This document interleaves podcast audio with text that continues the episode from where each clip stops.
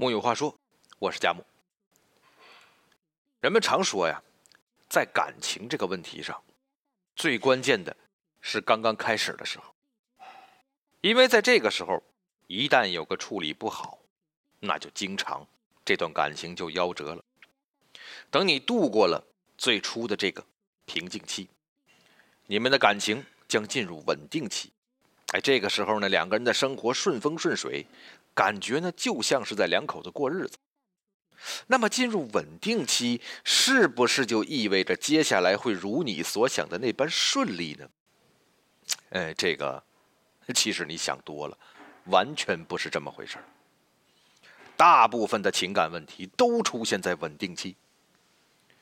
甜蜜期的时候呢，大家都保持着形象大使的美好态度，日子甜蜜，彼此也够热情。而且有各种各样的话题，既可以是对往昔的分享，也可以是对未来的憧憬。但是随着关系的稳定，特别是那种一开始出现彼此对于人性的缺乏经验，迅速确定关系的新手们来说，稳定期很容易成为情感退缩的前兆。因为谈恋爱可不是点石成金的魔术。因为一段关系的美好，让你觉得日子从此不一样，大概也就三个月的时效吧。等这个时效一过，该怎么样，还是怎么样。这种心态呢，在男性身上更明显。他们陷入爱河很大一个侧重点是对于女性性别本身的好奇。男性，哎，特别是年轻的男性，对于性冲动更敏感。而对于精神合拍稍显迟钝，所以，在一些学者们的观测中，男性进入恋爱状态以后，负担会被女性更强一些。他们既无法控制自己看见别的漂亮女性所产生近乎本能的反应，也无法克服眼前有一件让他们兴奋的事情，会想心无旁骛的参与进去的冲动。这并不代表他们不喜欢自己的女朋友，或者这么说，就是因为他们喜欢自己的女朋友，他们才会被自己的本能和冲动搞得有点那么小焦躁。他们的焦躁来源于发现这个本能和冲动也会让情感不丰富的女孩子很焦躁，从而关系进入彼此解释、吵架、道歉，一方服从一方。又因为本能犯了错误，吵架、道歉，这种啊无限的循环里，似乎女孩子开始因为和自己的这段关系越来越不开心，所以这个时候，男性们常常会产生很大的负担。许多女孩子都说，发现男朋友没有当初的激情了，短信回的慢，啊，在一起呢。也没有什么聊的话题。有时候出来要做什么，计划改变了就毫无办法，似乎急着回去。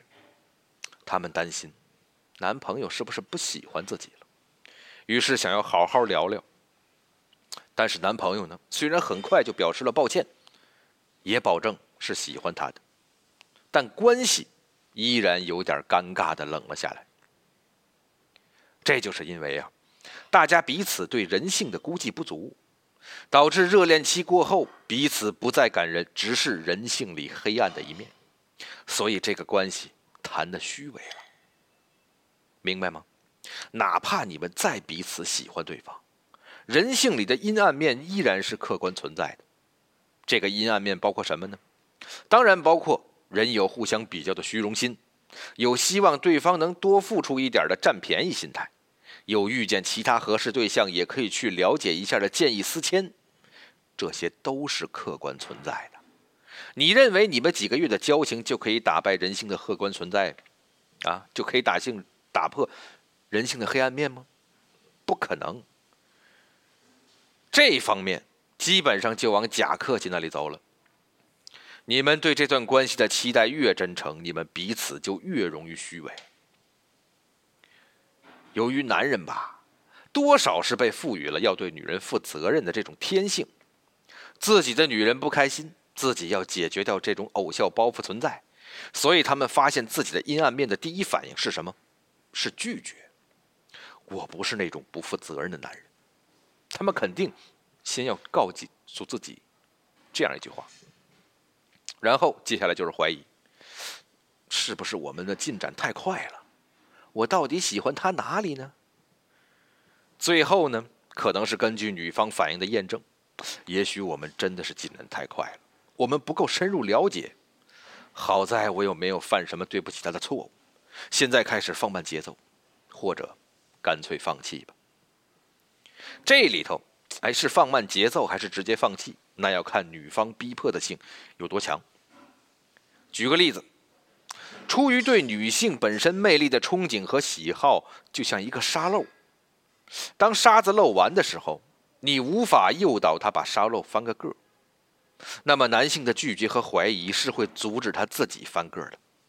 这个时候，哎，一段爱情关系就进入了冷淡、虚伪以及不了了之的结果。所以，当你们的关系进入了热恋期已过，但其实还不太有交情、不太能彼此放松的平稳其实，你要尽量做一朵带刺的玫瑰。啊，这是给女性朋友的一个告诫。一方面呢，你要继续发挥自己的魅力，阳光、漂亮、活泼、独立、能收能放，这些都是人性魅力的一面。千万不要觉得我们已经很熟了，于是就羞于展示自己的魅力，或者认为男人就该爱上你最没有魅力的一面才是真爱。这个太反人性了。在这个期间，最好的约会方式是，嗯，一起运动。不是你想的床上运动啊，是真正的一些有规律的活动。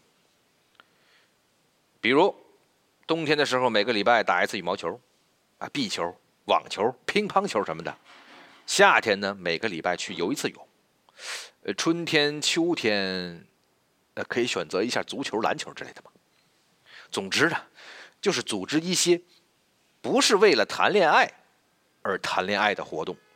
降低彼此基于自我表现、自我表白、自我否定的压力，同时呢，运动装加汗水，应该是一件很性感的事情。